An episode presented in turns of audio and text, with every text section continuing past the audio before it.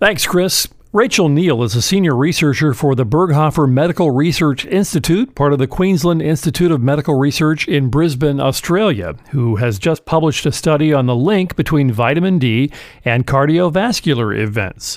Dr. Neale, before we get into the findings of your study, let's talk a bit about vitamin D for those who may not have paid much attention to it. How many people are deficient in vitamin D and why? The prevalence of vitamin D deficiency varies enormously around the world. So it depends very much where you live and things like your skin type and how much time you spend outdoors. In Australia, where I am, the best evidence we have suggests that about a quarter of the population is vitamin D deficient, but it varies across the country. So, your research examined the link between vitamin D and cardiovascular events. Essentially, that means heart attacks and strokes, correct? That's right, yeah. So, what were the main findings of your study? We found that the people who were asked to take a vitamin D tablet for five years had an overall lower rate of experiencing a major cardiovascular event. So, as you say, a stroke or heart attack, or the need for an intervention to prevent a heart attack. But the evidence was most strong for heart attack and not for stroke. I would emphasise that the um, results were not overall statistically significant. So, it's possible that this is just a chance thing that happened, but we did find that in people who were already taking medication when they started the study to stop themselves having heart problems, so people who were already taking uh, medication to lower their cholesterol or reduce their blood pressure, we found that vitamin D was more likely to reduce heart attacks in people who were already at risk of having a heart attack. And the findings in your study generally agree with other research that's been done in this area, right? The other large trials that have been done actually haven't found an effect of vitamin D supplementation on major cardiovascular events. Some of the studies have been quite small or used lower doses of vitamin D, so that might partly explain it.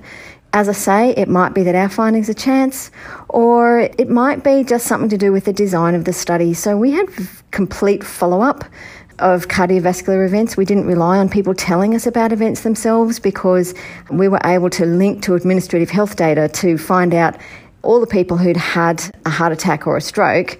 So that's possibly the reason as well. So, yeah, hard to know why we found an effect and others haven't. I'm not sure if your study addressed this, but is there a difference between the effects of vitamin D supplements and vitamin D from sunlight on cardiovascular events? It's a really good question. No, our study didn't address it. And it's a very, very hard question to answer because it's very hard to get a given dose of vitamin D by exposing ourselves to the sun. Like it's just a hard thing to do. So, look, I couldn't tell you, but the sun does have benefits separately from vitamin D. So we know the sun makes vitamin D, and that's great. But the sun seems to do a bunch of other things separately from vitamin D. So while it might seem like an attractive solution to the skin cancer problem to just avoid the sun completely and take a vitamin D supplement, that's not necessarily the best solution for everybody, other than those who are at very high risk of skin cancer. That may not be the best solution because the sun does these other things which we think might also help reduce the risk of heart attack. But then on the other hand, people who live in climates where they can't go outdoors, for example, in winter or very hot summers, maybe they get less sun exposure and need those vitamin D supplements at least during part of the year, right?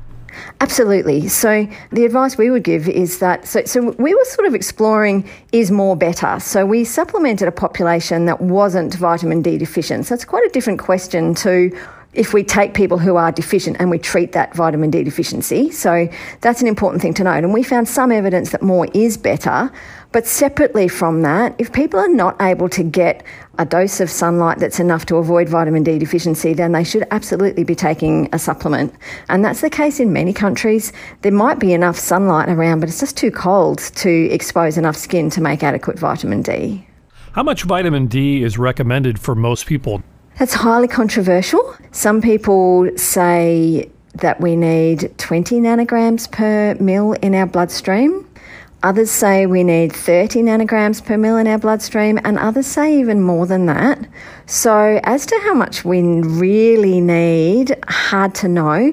We pushed people in our study up to about 40 nanograms per mil, a bit higher than that, 40, 45 nanograms per mil on average. So we got people really quite high, and that's where we saw some evidence of benefit.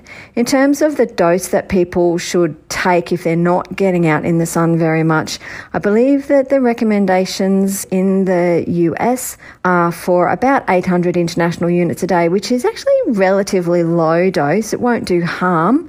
It'll avoid people being frankly vitamin D deficient. Is there a level of vitamin C that's too much that can be potentially toxic?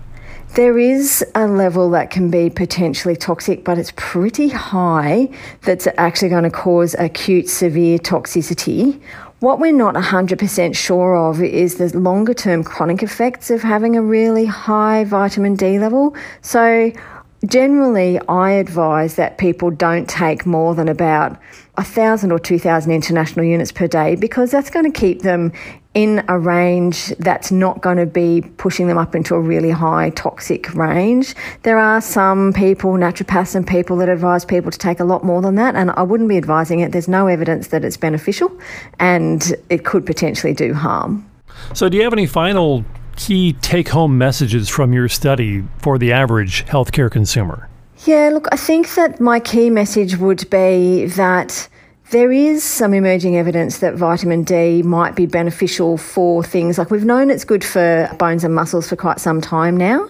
There is now evidence emerging to suggest that it may have benefits beyond that, but it's definitely not proven. And vitamin D supplements do come at a cost.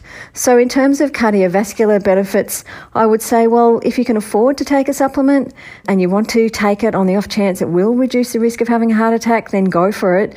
But it's not a magic bullet, and you're better off actually being fit and healthy with vitamin D as a sort of bonus if it does you any good, but it's not going to be a substitute for a poor lifestyle. Rachel Neale, Senior Researcher from the Berghofer Medical Research Institute in Brisbane, Australia, thank you very much for joining us today. You're very welcome. And for InfoTrack, I'm Roy Mackey.